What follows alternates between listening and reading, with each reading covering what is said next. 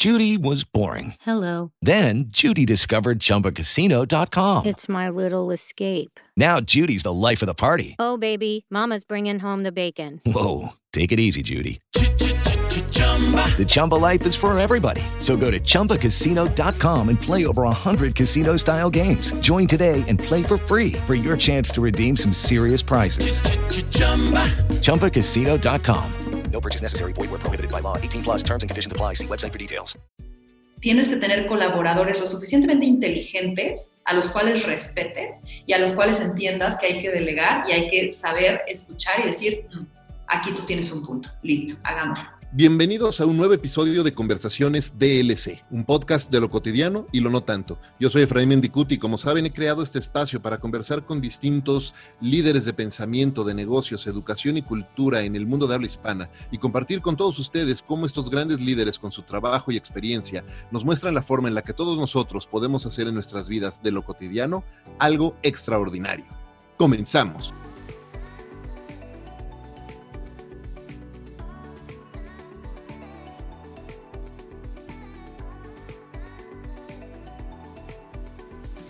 Verdaderamente comprometida con el desarrollo de mujeres empresarias en el mundo, mi invitada hoy ha colaborado con increíbles líderes en el mundo de los negocios, desde apoyar a un sinfín de emprendimientos en Endeavor, México, donde comenzó su carrera, a ser parte del panel de inversionistas en Shark Tank México, a ser reconocida como una de las 100 mujeres más poderosas de México por la revista Forbes.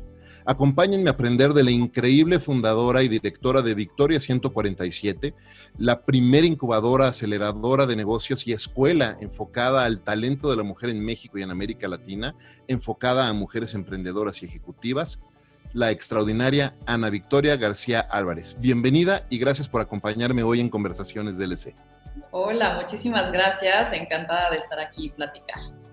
Muchísimas gracias por hacer el tiempo en estos momentos en los que muchas personas estamos trabajando hasta más de lo, de lo, que estábamos trabajando en una normalidad anterior y entonces aprecio mucho que hagas el tiempo para estar con nosotros. Muchas gracias, pues sí, aquí maniobrando, ¿no? Como todos, pero pues de eso se trata, de ser innovador. Totalmente. Oye, pues para ir entrando en materia, me encantaría conocer un poco más de ti, que nos contaras un poco tú, tú misma sobre tu historia.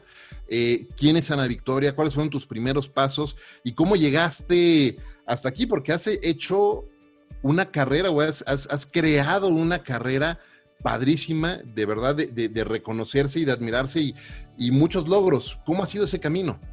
Muchas gracias. Primero que nada, la verdad es que, a ver, yo si me dices cuenta tu historia, me voy desde chiquita porque creo que ahí empieza, ¿no? Y me ha marcado mucho. Yo siempre fui muy inquieta y fui muy solitaria, pero también eh, muy involucrada con la gente. O sea, desde chica he sido muy dual y eso creo que me ha hecho muy camaleónica y ha marcado mi vida, ¿no? Eh, y desde chiquita empecé a emprender porque mi mamá, que es alguien que me marcó mucho en mi vida, me decía, ah, ¿quieres ese juguete nuevo? Pues cómpratelo tú con tu dinero. Y yo así de mamá, no seas culera, ¿no? O sea, tengo cinco años, o sea, ¿cómo le hago?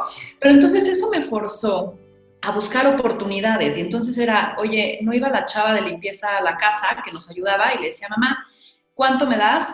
porque te lave los baños, ¿no? Y entonces como que empecé a detectar problema, solución, ¿no? Desde chiquita. Eh, me acuerdo perfecto también a los cinco años encontré un perrito que me gustó en el libro de matemáticas y entonces lo empecé a como a colorear, a trazar, a calcar y lo empecé a vender a mis amigas, ¿no? Y mis amigas me lo empezaban a comprar. Y yo decía, imagínate ya la lógica, ¿no? Oye, si esto está en la página 50 y cada semana avanzamos 10 páginas, pues en cinco semanas se me acaba el changarro, así que mana, muévete, ¿no? Entonces, desde chiquita como que tenía estas ganas de no quedarme con el frustrado, no. Eh, y conforme fui creciendo, pues vas descubriendo tus cosas, tus capacidades, tus intereses. Entonces, mi primera chamba fue mega accidental, pero fue en Endeavor. Fue en época de cuando AMLO se hizo su plantón y nadie contrataba a nadie y entonces yo estaba desesperada y me llegó la chamba, la oferta de este cuate que había sido mi profesor en Anáhuac, que fue Fernando Fabre, y me dijo, oye, pues vente esto de Endeavor, emprendedores. Pues estoy hablando desde hace ya un ratito, yo tenía 22 años, tengo 36, o sea, hace 14 años que el emprendimiento no era lo que soy, ¿no? Y entonces yo dije, bueno, pues es una chamba que me están ofreciendo, pues yo la voy a tomar. Y ahí descubrí el mundo del emprendimiento formal y me apasioné por estos locos que por más nos, por más eh, puertas que les cierran, por más caídas que tienen, siempre tienen esta, este fuego interno que los hace levantarse. Entonces, aprendí mucho, fue mi maestría en Devor, conocí muchísima gente y llegó un momento en donde me inquietó hacer algo yo. No sabía qué, pero sí sabía que lo que hiciera tenía que tener tres cosas. La primera, me tenía que dar libertad. Yo soy una Sagitario de alas grandes y libres, y entonces sí tengo que siempre tener el espacio de poder moverme. La segunda era que tenía que, tener, que hacer algo que me rodeara de gente interesante de la cual yo pudiera aprender. Y la tercera era, todos los días tenía que levantarme sabiendo que estaba haciendo algo que valía la pena. Entonces, con eso en mente fue que empecé a explorar.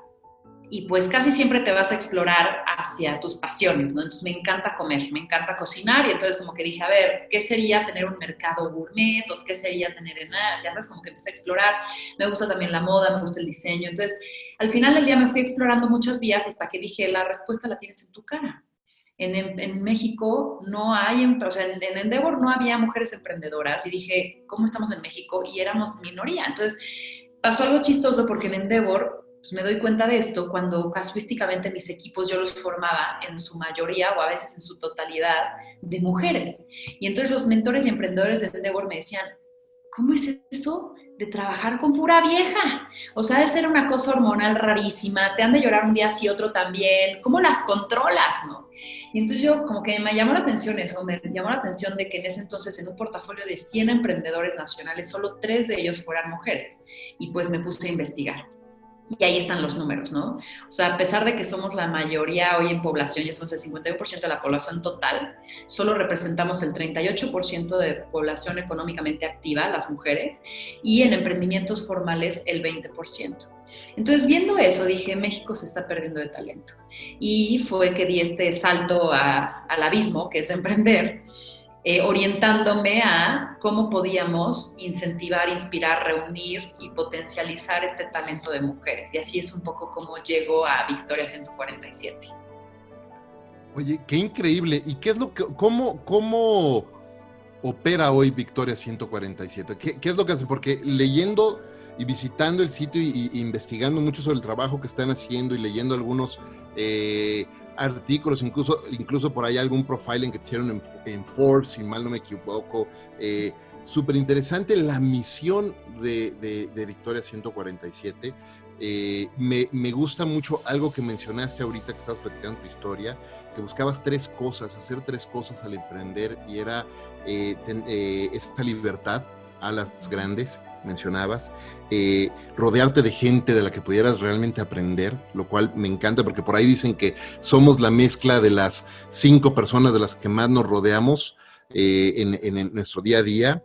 Y otra cosa que me encanta y que me identifico contigo totalmente es trabajo de impacto, que el trabajo que, hagamos todos los días realmente tenga un impacto positivo allá afuera y no sea nada más ocuparse por, por, por ocuparse o por generar un cheque, ¿no? Entonces, eh, cuando yo pienso en esto que nos estás contando y veo eh, un poco sobre tu historia, ahora que estuve haciendo un poco de research, siento que hay mucho, mucho, se ve que hay mucho de eso atrás. ¿Cómo pensaste en el concepto de Victoria 147? Pues ha ido cambiando en el tiempo y creo que ese es uno de los aprendizajes más grandes que he tenido, ser flexible.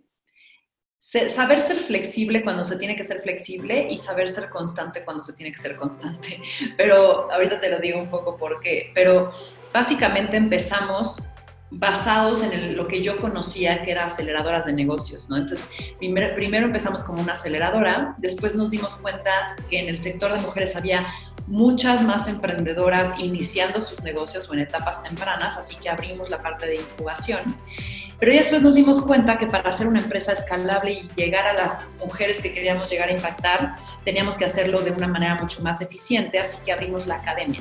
Entonces, hoy, como te puedo definir que somos, somos una academia de negocios para mujeres, que dentro de nuestros programas tenemos programas enfocados a incubar y enfocados a acelerar, pero ahora todo lo reunimos como una academia de negocios. Y entonces tenemos como los programas de crecimiento por fases, que están enfocadas por etapa de crecimiento, pero también tenemos educación continua y de hecho tenemos programas presenciales y también online. Ahorita nuestra academia online es la que más estamos impulsando porque nos queremos desfronterizar y es lo más... Eh, no es lo más fácil porque no es fácil, pero es, digamos, el salto más natural a justamente el crecimiento internacional y nacional que estamos buscando. Entonces, esa es un poco la definición de lo que somos hoy, una, una, una, academia, pero que también tenemos dos pilares, ¿no? La capacitación, que se cubre por el mismo nombre de academia, pero también la parte de reunir hacemos muchos eventos, hacemos sesiones de networking porque sabemos que los negocios crecen a partir de relaciones, de estar siendo parte de una comunidad. Entonces, básicamente eso es lo que hacemos. Oye, eh, me, encanta, me encanta lo que están haciendo y por ahí platicabas que empezaste primero como una incubadora y una aceleradora porque eso es lo que pues, es el conocimiento, digamos, la experiencia el conocimiento técnico que tenías, ¿no? Eh, con la carrera que estabas desempeñando en ese momento. Eh, cuando pensamos en emprendedores, emprendedoras y emprendedores, no, importa el género, eh, de repente, pues yo creo, estoy convencido que los emprendedores que más éxito tienen eh, en sus emprendimientos son aquellos que nacen precisamente con esa idea de hacer algo de impacto, no nada más un, un tema de trabajo por, por hacer dinero, sino realmente por, por cambiar algo de manera positiva muchas veces estas personas que empiezan a hacer este tipo de cambios, pues de negocios no saben nada. Tienen la idea de que quieren cambiar algo y quieren hacer algo positivo. Y si tú les empiezas a hablar de temas como, bueno, mira, acércate a una incubadora o alguna aceleradora, de repente hasta se espantan, ¿no? Porque, ¿qué es eso? Y entonces, en, terma, en, en, en layman terms, como dicen por ahí, ¿cómo, cómo le explicamos a, la gente qué es una, qué, qué, hace un incubador y cómo te ayuda y cómo, cómo te ayuda una aceleradora. Claro. O sea, nosotros a través de esta academia, eh, pues lo que damos es el conocimiento técnico y práctico que vas a tener que saber para poder regarla menos, ¿me explico? Para poder realmente ganar dinero de tu empresa, para poder hacer que ese sueño, esa idea se materialice. Entonces, es mejor... Eh, o sea, te vas a equivocar, ¿no? O sea, al final del día creo que todos vamos a tener errores y está bien porque de eso se aprende y hasta que no lo pruebas y vives en propia piel no sabes a qué se refieren. Pero aquí te damos un ABC de cuál es el proceso y cuáles son los pasos y cuáles son, este, digamos, estos, estas herramientas con las que tienes que contar y estas preguntas que te tienes que cuestionar en el proceso de aterrizar tu idea o de ordenar tu empresa o de eh, justamente consolidarla o de expandirla, que son las principales este, etapas en las cuales están enfocadas nuestros programas, ¿no? Entonces, lo que hacemos es optimizar tu tiempo. En vez de que tú lo descubras solo en tema de prueba, error, prueba, error, aquí lo que hacemos es eficientar tu tiempo y decir, mira, aquí ya hay alguien que lo vivió, hay alguien que sabe la teoría, que te puede ayudar a través de, también de su práctica para que tú partas desde un punto más avanzado y no te tardes en errores y en gasto de tiempo y de, de recurso en llegar a ese punto, sino te facilitamos el camino, ¿no? Eso es yo creo que una de las cosas. Y la otra es, te damos herramientas para que tú sepas tomar decisiones. O sea, quien no tenga una formación empresarial o eh, administrativa de carrera, de pronto sus pensamientos no van orientados a formación de empresa. Y hay muchas cosas que no son tan lógicas, ¿no? Entonces aquí te decimos en qué te tienes que fijar, cómo es, o sea, tal vez no te vamos a volver un actuario, pero vas a saber qué pedirle a tu contador, qué exigirle al administrador, cómo es la lógica de negocios, qué es, cuáles son estas ecuaciones y reglas que tienes que seguir. Entonces te damos este sentido común empresarial para que tú tomes mejores decisiones. Y yo sí creo al menos en las emprendedoras también, hay, un tema de confianza que reforzamos con el conocimiento.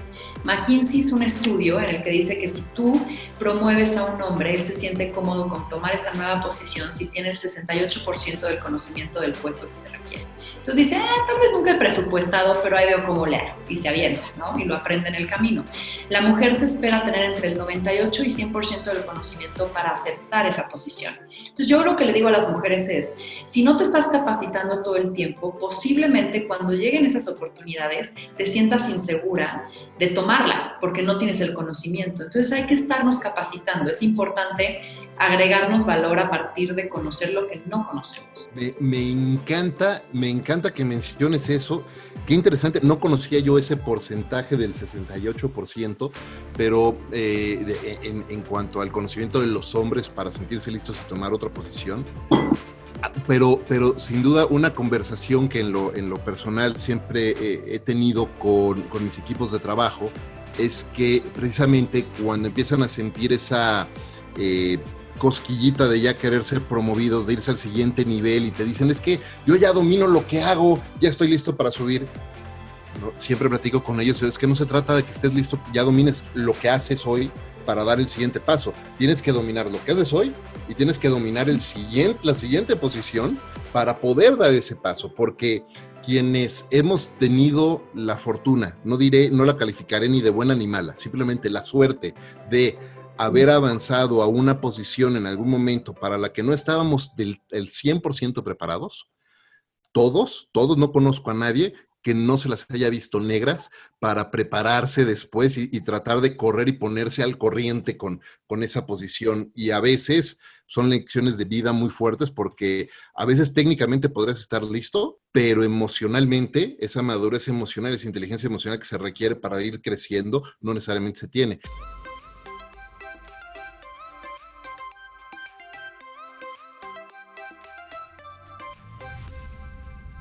Y eso es algo que también me parece que un emprendedor necesita ir desarrollando, ¿no? Esa parte de, madurez y de inteligencia emocional. Y ahora en tiempos de crisis, mi, esposa, eh, eh, similar, similar a ti, ella es empresaria y también puso su empresa hace 20 años por la misma razón, libertad. Por libertad, por rodearse de la gente que ella quería rodearse también, por hacer algo que a ella le gustaba mucho. Y bueno, ahora que está en un momento, estamos en un momento de crisis tan fuerte, eh, yo me quito el sombrero cuando veo la resiliencia y la capacidad que tiene de, de, pararse frente a su equipo de trabajo y decir, a ver, con calma y vamos a ver, vamos a enfrentar la tormenta como está haciéndose, pero no todos los empresarios que conozco, y ciertamente yo tengo mucho camino que recorrer también en eso, eh, tienen esa inteligencia emocional? ¿Cómo la vas formando? ¿O hay algo dentro de la academia donde estén formando también ese tipo de, de habilidades o de competencias que se requieren?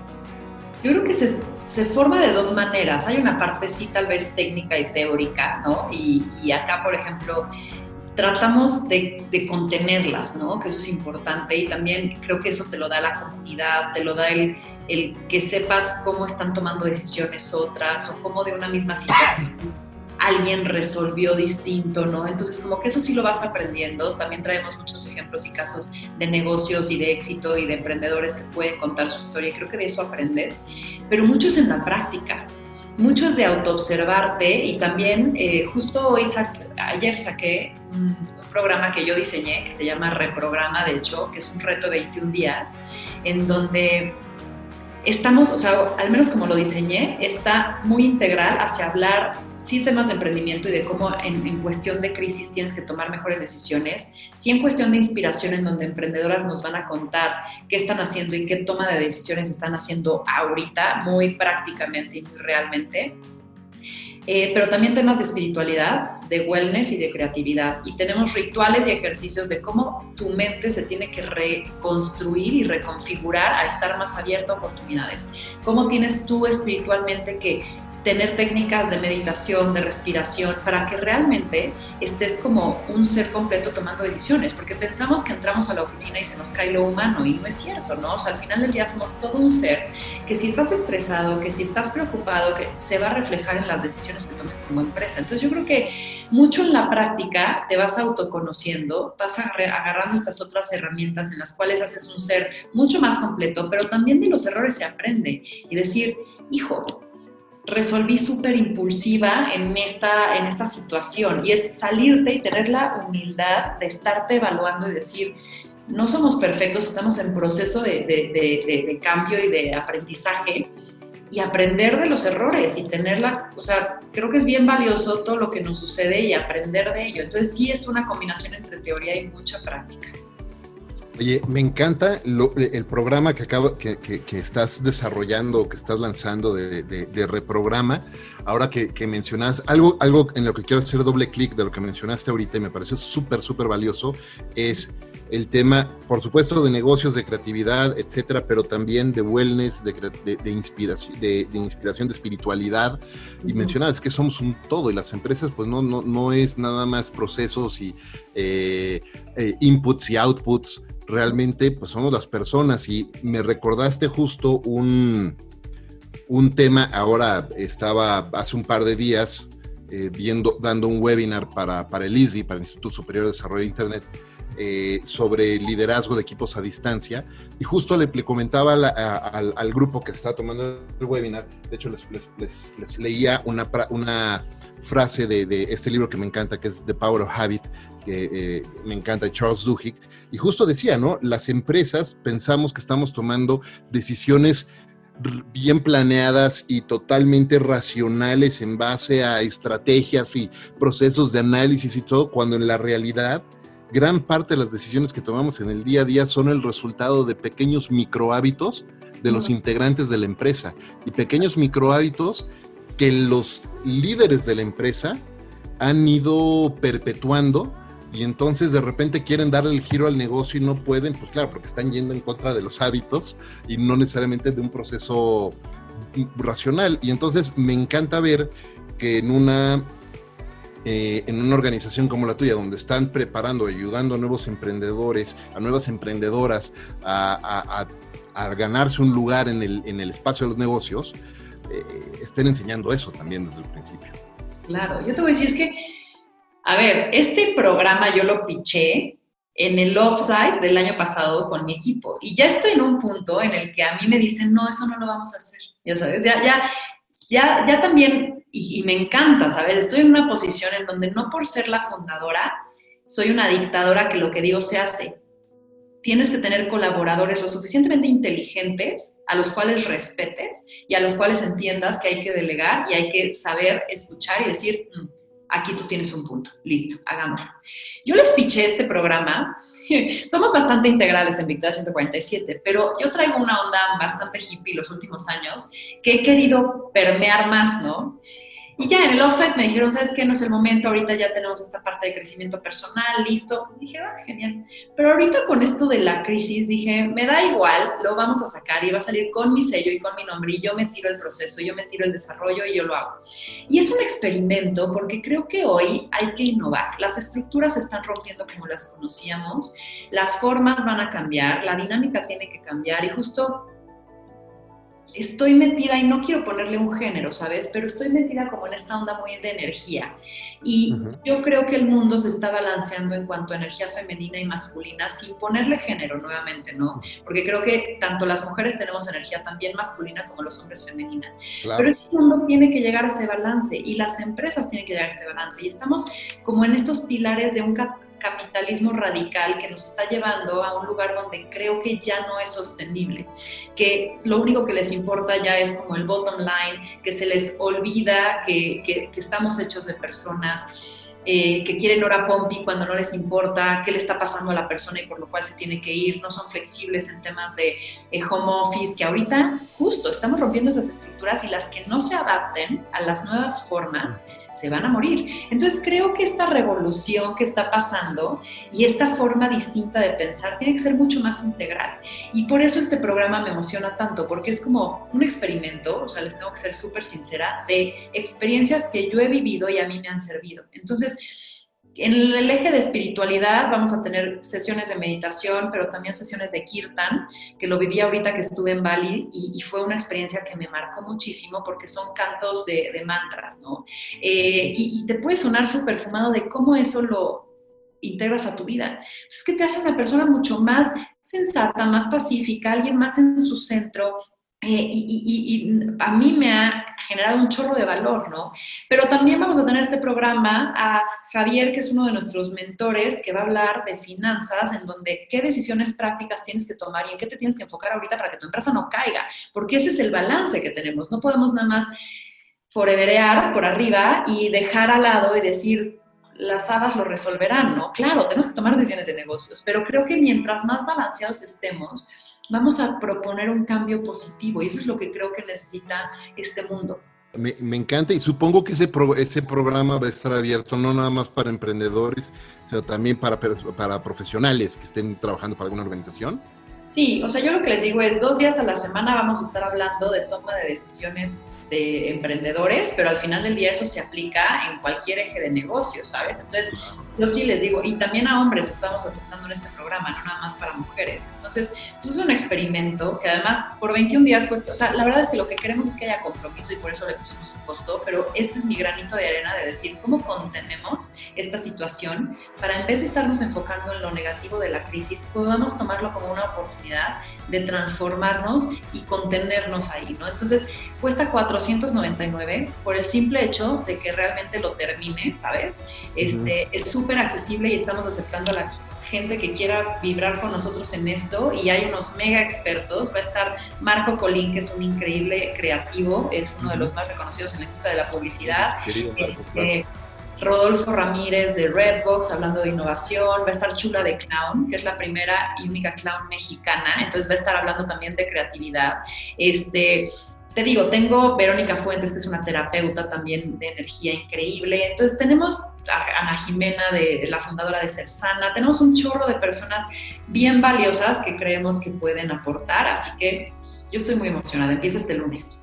Wow, está increíble. Pues sin duda lo, vamos a poner también en las, en las notas. Eh, y, a compartirlo por ahí. Este, luego me compartes una liga donde la tengas y con mucho gusto lo compartimos. Está increíble. Me, encanta y ojalá muchas personas aprovechen esto porque los seres humanos somos, somos criaturas muy chistosas porque queremos el cambio y queremos estar mejor y todo. Y, yo no he escuchado a nadie hasta ahorita o a casi nadie que no diga que quiere mejorar y que quiere que el mundo mejore, que cambie. Y, yo creo que todos estamos, pues no sé si todos inconformes, pero por, lo menos sí conscientes de que el modelo económico y el modelo gobierno tiene que cambiar y hay que llegar a un balance nuevo, sin irse totalmente al otro lado tampoco, pero hay que llegar a un, nuevo balance, como bien lo, lo mencionabas tú, y se está pensando mucho en eso, pero muy pocas personas están queriendo hacer el esfuerzo y tomar la iniciativa y están nada más como esperando, bueno, pues a ver qué me dicen en la empresa, en el trabajo o el gobierno. Y, no se trata de eso, necesitamos nosotros empezar nosotros mismos nuestro cambio y necesitamos nosotros empezar eh, a empujar por nuestro lado. Y eso me lleva a, preguntarte algo, porque mencionaste, ahorita que tú platicabas de tu historia, cómo empezaste desde niña a descubrir este interés por, ah, caray, pues si hago esto, y, doy este servicio, gano por acá. Si vendo esto, gano por acá y empiezas a transformar finalmente, ¿no? Y eso, eso es padrísimo. Eh, yo estoy convencido, profundamente convencido, de que ese consejo que nos dan de haz lo que te apasiona es muy peligroso y está equivocado en el sentido que no todos tienen claro que les apasiona. Pero también estoy convencido que las pasiones se van descubriendo a través de ir picando en distintos intereses, que es un poco lo que platicabas tú de tu historia al principio. Entonces, ¿cómo, cómo podemos de manera muy táctica eh, ayudar a, las personas que nos están escuchando o qué les dirías tú para ir descubriendo distintos intereses y poder ir descubriendo así su pasión? Claro. Leí un libro que se llama El Elemento, que justamente de lo que habla es que tú estás en tu elemento cuando tus habilidades se cruzan con lo que disfrutas. Y ese punto es donde más vas a brillar y mejor vas a ser porque es donde más potencial tienes en cuanto a habilidades y además te gusta hacerlo.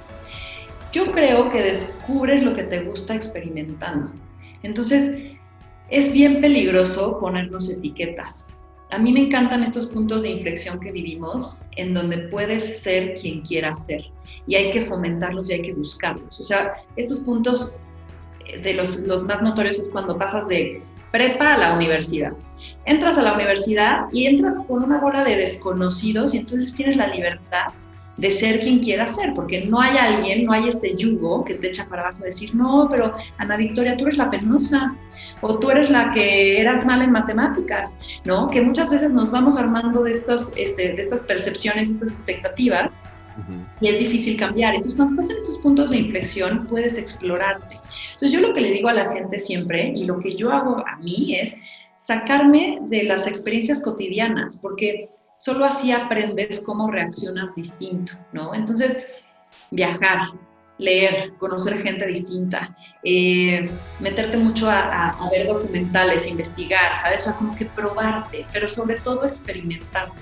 Y yo creo que ahí entonces eh, justo te sales de estas etiquetas, porque creo que pues, nos encanta categorizarnos cuando no deberíamos de hacerlo.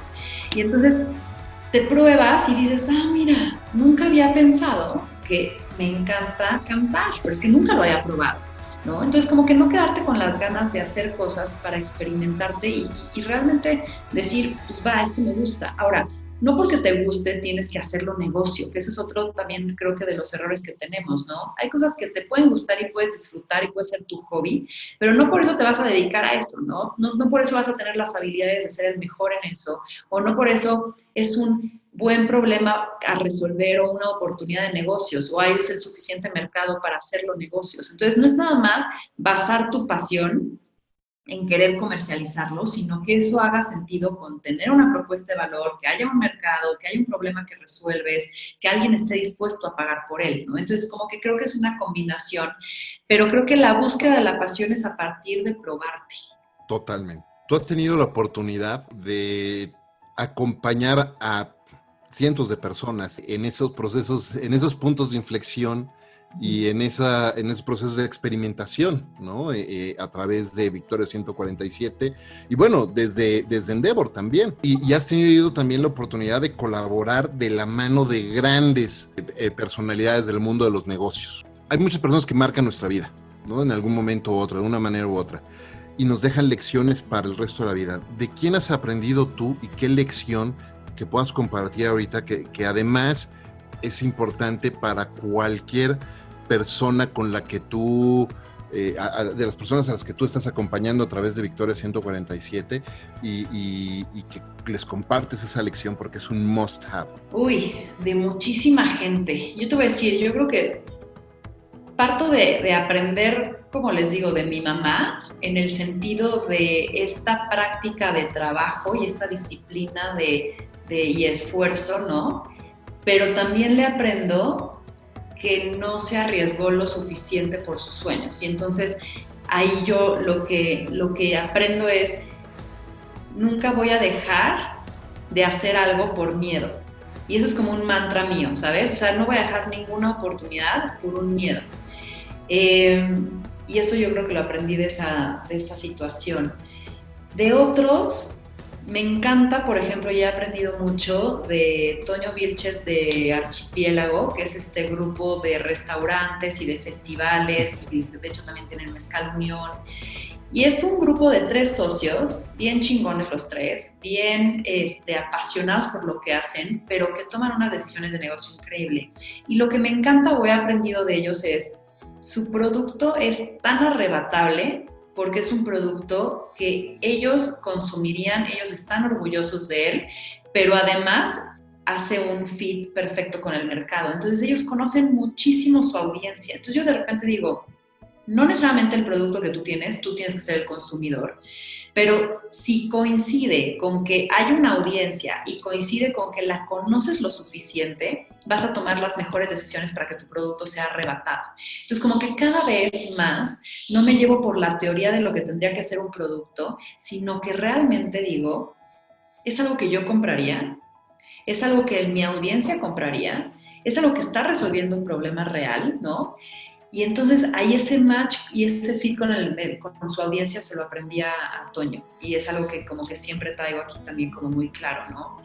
Y yo creo que he aprendido mucho de todos los emprendedores de Endeavor, desde Pablo de Café Punta del Cielo, desde Carlos de Mieri Terán de Moshi Moshi y, también es un restaurantero, que nunca hay un producto final perfecto, ¿no? O sea, como que de repente nos obsesionamos con que no va a salir algo hasta que esté totalmente como lo tengo en la mente y yo creo que hay que salir probar, iterar, perfeccionar, es un proceso constante, ¿no? Entonces, como que esa parte en donde no te esperes a que esté perfecto, pero pruébalo, o sea, que esté lo suficientemente bueno, que te sientas orgulloso de ello y lo vas perfeccionando en el camino. O sea, saberme en constante cambio, saberme en que no hay un fracaso, o sea, que el fracaso no es un punto final, sino son puntos suspensivos a la siguiente acción, este, creo que es algo que también me tiene en movimiento y que no me detiene a decir, puta, esto ya no salió, qué decepción, sino a ver, no, eso es mal, mal, mal capítulo, dale la vuelta, sí, ¿no? Me gusta mucho eso porque cuando hablas de fracaso, normalmente cuando hablamos de fracaso, mucha gente sí le sigue teniendo mucho miedo al fracaso y de, de, alguna manera ha paralizado, me parece que ha paralizado ese concepto de fracaso, ha paralizado a muchas personas de, desde los dos lados de la moneda. Por un lado, en que es ese punto final, hay gente que piensa que es ese punto final, y por el otro lado está el, el, el del fracaso no existe, no, el fracaso sí existe, son pero son lecciones. Y me encantó cómo lo pusiste, son puntos suspensivos para seguir moviéndote y, y no, no dejarlo de reconocer como eso, una lección fuerte, ¿no? Y el fracaso duele y es parte de nuestra historia, es lo que nos ayuda a, a, seguir avanzando. Hace poco grabé un episodio de un podcast, el del podcast de Killer Minds de Luis Valls, que me invitó, y es, él le llama el, bendito fracaso, ¿no? Y yo le decía, bueno, tienes como cuatro horas para platicar, porque tengo tantos que te podría, te podría contar ahorita que este, podremos hacer un almanaque. Y es parte de la historia, es parte de nuestra historia, así de simple.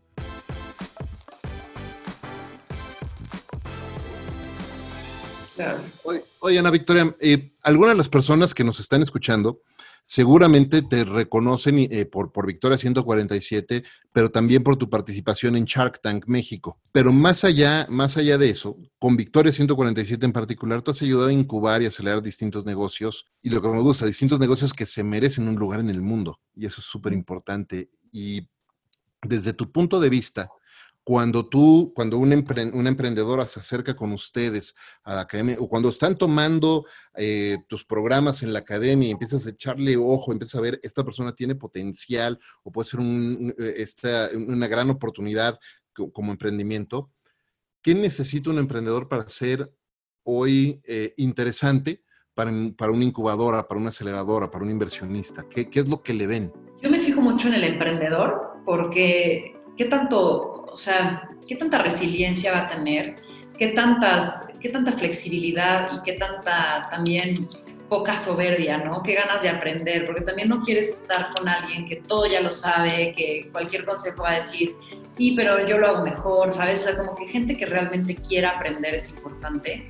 Y yo creo que también a la hora de fijarte en el, en el negocio es uno, ¿qué tanta oportunidad de mercado tiene? ¿no? Porque igual y es el nicho y entonces dices, híjole, puede ser una gran idea, pero ¿cuánto puedes vender? O ¿qué tanta competencia hay? Porque también de repente en proyectos me gustaría que hubiera más innovación en México. ¿no? Casi siempre hacemos como copycats o la versión adaptada de, de, este modelo y nada más le cambié el color y hago esto distinto, pero no hay una innovación per se. Entonces, de repente, hay una buena idea y salen 18 copias y entonces como que también tienes que evaluar qué tanta competencia y qué tanto espacio hay para ese producto, ese proyecto, ¿no? Eh, a mí me gusta mucho evaluar también de parte de la emprendedora qué tanto sabe de sus números y cómo toma decisiones. De repente le huyen a esa parte del, del financiera yo digo, ¿cómo no puedes tomar, o sea, cómo no conoces tus números, ¿no? A partir de eso tienes que tomar las decisiones.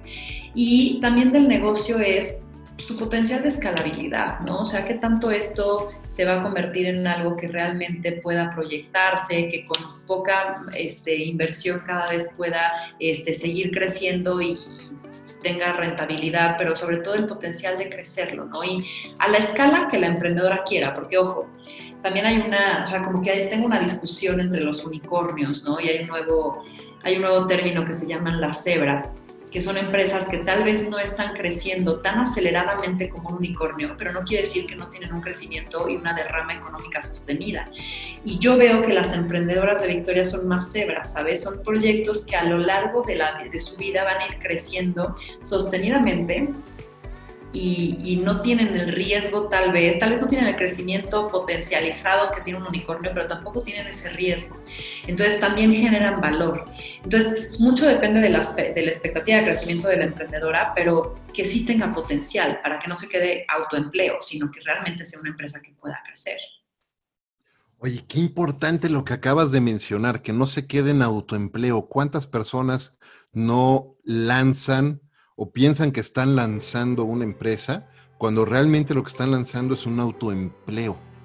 Claro, y está bien, o sea, no hay que criticarlo, así es, pero debes de saber qué es eso, ¿sabes? Y entonces es, alinear expectativas.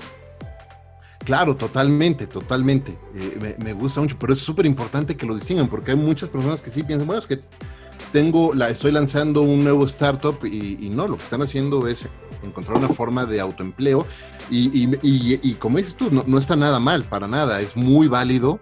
Creo que además la economía y a nivel mundial, el momento en el que estamos atravesando y que vamos a seguir atravesando durante muchos años, eh, cada vez va a ser más recurrente esa, esa realidad para, para todos los trabajadores. Otro, otro libro que me encanta y estuvo aquí en el programa hace, hace poco es eh, el libro de Silver Surfers de Raquel Roca eh, increíble, increíble mujer, autora de varios libros, eh, periodista y habla de Silver Surfers, el subtítulo es El futuro laboral es de los mayores de 40. Y básicamente lo pone así, lo explica así, porque dice, es que ya nadie, ninguno de los, que estamos ahorita en abajo de los 50 y 50 altos, 50 medios y para abajo, nadie, ninguno de nosotros nos vamos a poder retirar no, no hay sistema social, de seguridad social, que vaya a poder sostener a tantos jubilados, así de simple, ¿no? Y, yo me identifico mucho con eso, llevo muchos años pensando que, eh, no, pensando en un plan de retiro, sino pensando más bien en cómo crear una forma de vida desde ahorita que me permita vivir a mí y a mi familia bien cuando tenga 80 años. Y una, un dato que comparte Raquel en el libro es los que estamos en nuestros 40, yo en mi caso voy a cumplir 46, ¿no? Los que estamos en nuestros 40, todavía nos quedan más o menos de vida laboral activa algo así como 25 años más. Por lo menos, por lo menos. Entonces estás hablando de 70, ¿no? Así de simple. Entonces, claro, pues tienes que pensar en cómo vas a crear esa forma y muchas de esas formas van a ser el autoempleo, y es muy bueno, pero tienes que estar constante, consciente que es autoempleo que hacer una empresa es otra forma de trabajo que también es muy importante.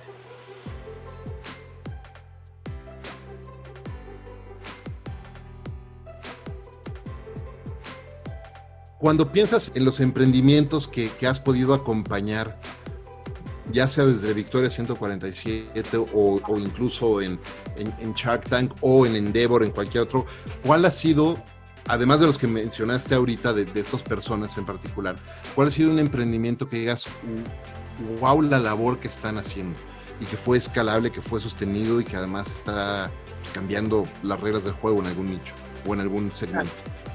Me gustan muchas historias, te voy a contar sea, me gusta Troquer, que es una empresa que está haciendo comercio circular, que justamente lo que hace es el intercambio de piezas de moda, ¿no? O sea, porque lo que ella dice es hay un consumismo bastante grande, eh, la, la, industria de la moda contamina muchísimo también, o sea, creo que no sé cuántos litros de agua se necesitan para hacer un par de jeans. Entonces, lo que ellas hacen es justamente a través de su plataforma de comercio electrónico hacer este intercambio de decir, oye, a mí esta blusa ya no me gusta, pero está en buenas condiciones, yo la vendo, tú la compras y así como que disminuimos este consumismo de bienes nuevos, ¿no? Y eso creo que tiene un impacto ecológico y de conciencia importante. Está ¿Cómo se llama, perdón? El, el... Troquer, con Q-U-E-R, Troquer.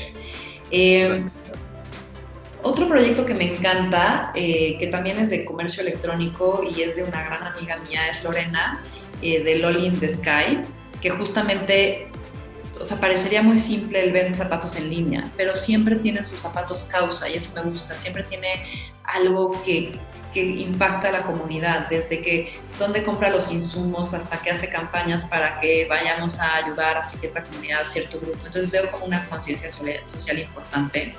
Otra empresa que me gusta mucho porque hemos ayudado de la mano también es Eurote y su historia me encanta porque Olivia de, justo la fundadora, se quedó madre soltera a los 15 años y dijo, bueno, pues voy a salir adelante, se becó, consiguió trabajo, sacó a su chavo, ¿no? Es madre soltera y entonces, pues ya cuando empezó a trabajar, entró en un comedor ejecutivo, ahí importó a su esposo porque conoció a un sueco, entonces literalmente el cuate sabía decir hola y adiós, y entonces ella era este, jefa de, casa y de repente la corren. Y entonces dice, ¿para qué hago? Estoy con mi chavo, con mi este, esposo, y dice, oye, no hay té en México. ¿Por qué no traemos té? Entonces la historia me encanta porque hay veces que pensamos que la innovación está en crear una molécula de nanotecnología que lo que va a hacer es curar el COVID, ¿no? Y qué padre lo que pasa esto, pero no hay, hay veces que la innovación está en resolver un problema de una manera distinta al que lo está haciendo el mercado. Y entonces ella detectó que no había té en México, eso te estoy hablando hace 20 años. Y entonces ella fue de las primeras en traer té a México más allá del de manzanilla chafísima que encontrabas. Y hoy 6 de cada 10 tazas de té que se consumen en hoteles y cafeterías son de ella. O sea, en el canal institucional la armó cabrón. Entonces, como que ahí también me encanta decir, no importa, el contexto del que vengas, si detectas una oportunidad de negocio a tiempo, puedes pegar más fuerte. El que pega primero pega más fuerte, ¿no? Entonces, eso me gusta. También hay una empresa que se llama Homely, que lo que hace es eh, formalizar eh, el trabajo de limpieza en casa. Entonces, eh, te presta este servicio, pero además pues, las normaliza, tienen este acceso a servicios de salud y todo lo que muchas veces esta industria está informal, ¿no? Fíjate que justo, justo grababa un episodio de, de Conversiones DLC con Luis Barrios hace poco y justo hablábamos de, eso, porque además la, nueva ley, eh, no me acuerdo la norma, el número de la norma, pero entra en vigencia 2021 y entonces ahora cualquier persona que tengas tú que contrates en casa como eh, asistencia de servicio en casa, pues tienes que formalizar ese trabajo. Entonces este emprendimiento está padrísimo para poder ayudar en, en eso.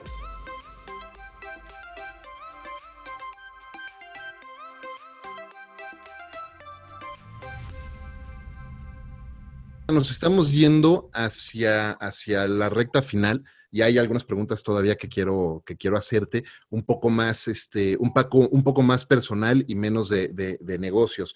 Pero antes de avanzar hacia esa parte, ¿dónde las personas que nos están escuchando pueden conectar contigo? ¿Dónde te pueden seguir, seguir aprendiendo de ti? Y obviamente también eh, poderse enrolar en los programas de Victoria 147.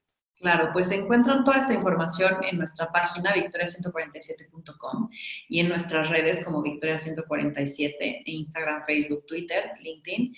Eh, y a mí me encuentran como Ana Victoria García, también en redes. Soy mucho más activa en Instagram, así que pues, si me siguen ahí yo, yo les contesto directamente. Twitter me tardo muchísimo porque son, hay muchos haters, entonces no es mi red favorita, este, y pues por ahí podemos conversar. Muy bien, muchas gracias. Sostengo la, la teoría de que para que alguien sea tan productivo y prolífico como, como eres tú y, y, todas las personas que han participado aquí en, en el programa, necesitamos forzosamente hacernos de ciertas rutinas y de ciertos hábitos que nos permitan, rutinas que nos permitan eliminar fricción, ¿no? En, todo lo que hacemos en el día a día y que nos permitan ser más fluidos en nuestro trabajo y, al mismo tiempo hábitos que nos permitan mantener nuestro nivel de energía arriba, nuestro enfoque claro, eh, para poder seguir eh, adelante en todo lo que hacemos. ¿Qué hábitos y qué rutinas has desarrollado tú a lo largo de los años y que hoy practicas y que son parte de tu día a día? Una, tratar de dormir bien. Eso es algo que creo que si no estás bien descansado, o sea, tu día se arruina. Eh, dos, practico yoga y eso me da un espacio a mí en donde calma mi mente y en donde me estoy agregando valor a mí y entonces me siento bien conmigo. El tercero también es la alimentación. Eh, explorar lo que te hace bien y lo que te hace mal, ¿no? O sea, yo exploré, pues, me hace mal la carne, dejé de comer carne, me hace mal los quesos, dejé de comer lácteos. Eh, y es cuidarte, porque de repente te echas el, me encantan los quesos, y ahorita me cuido, y sí, tal vez el francesito ese súper apestoso, me lo echo, pero una vez cada 15 días, porque me cae pesado. Entonces, ¿por qué, por qué maltratarte? Te cae pesado y te sientes mal y te sientes cansado, agotado, ya las juntas de la tarde ya no pensaste en nada, entonces como que es un círculo ahí medio vicioso, ¿no? Eh, otra rutina que tengo o hábito es apartarme en mi agenda espacios personales para pensar.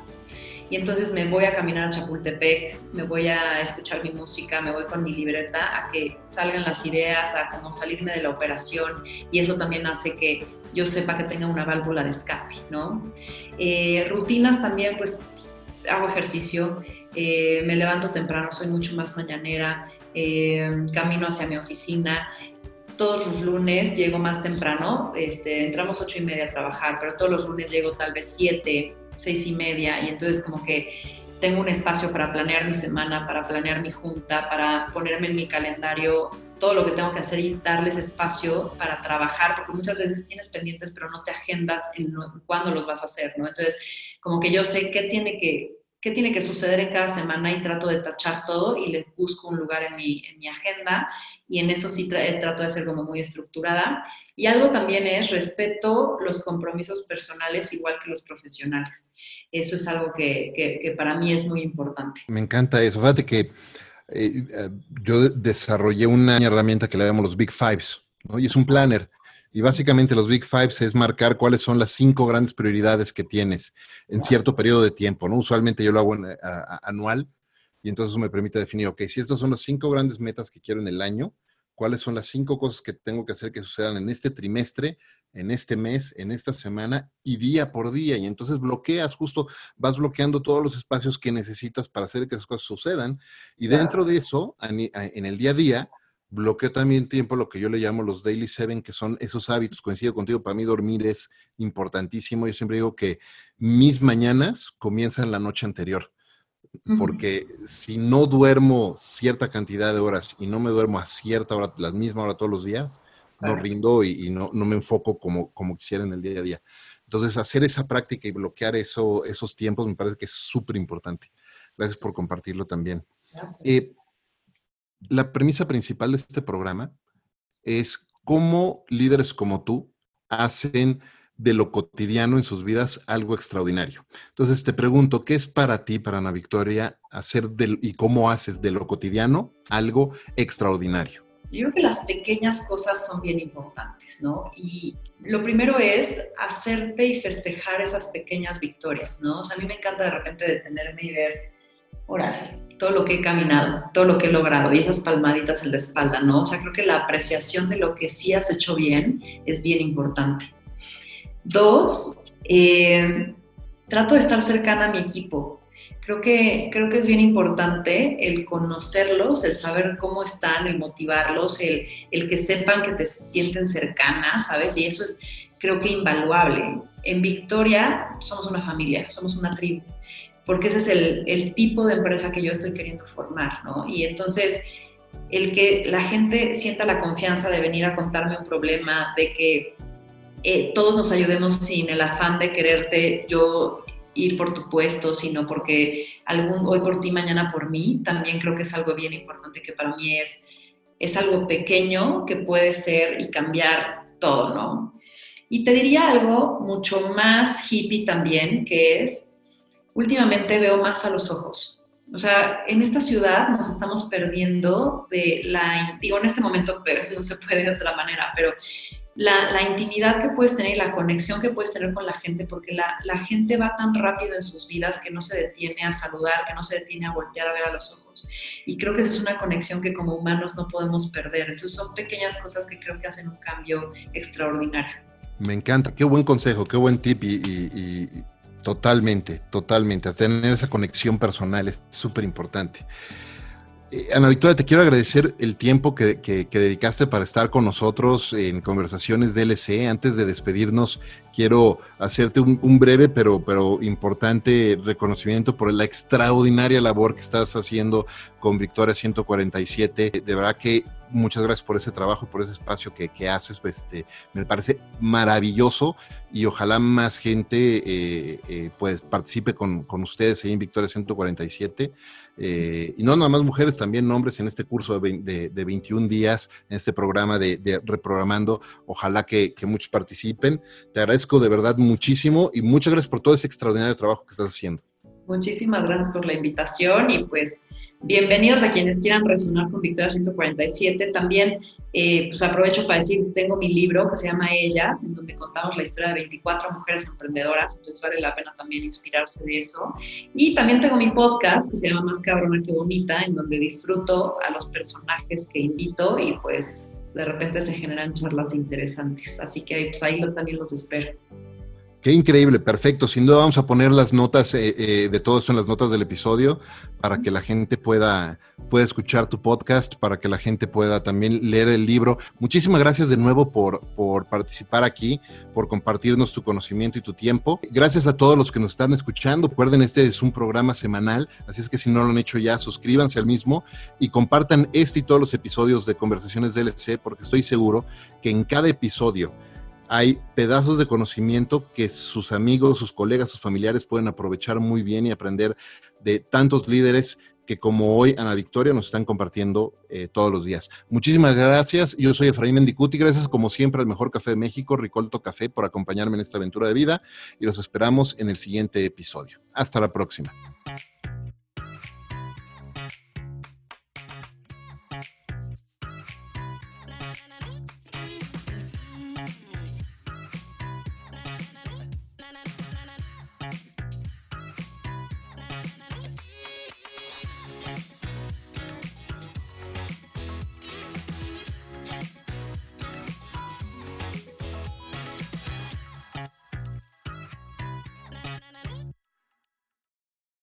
Lucky Land Casino asking people what's the weirdest place you've gotten lucky? Lucky? In line at the deli, I guess? Aha, in my dentist's office.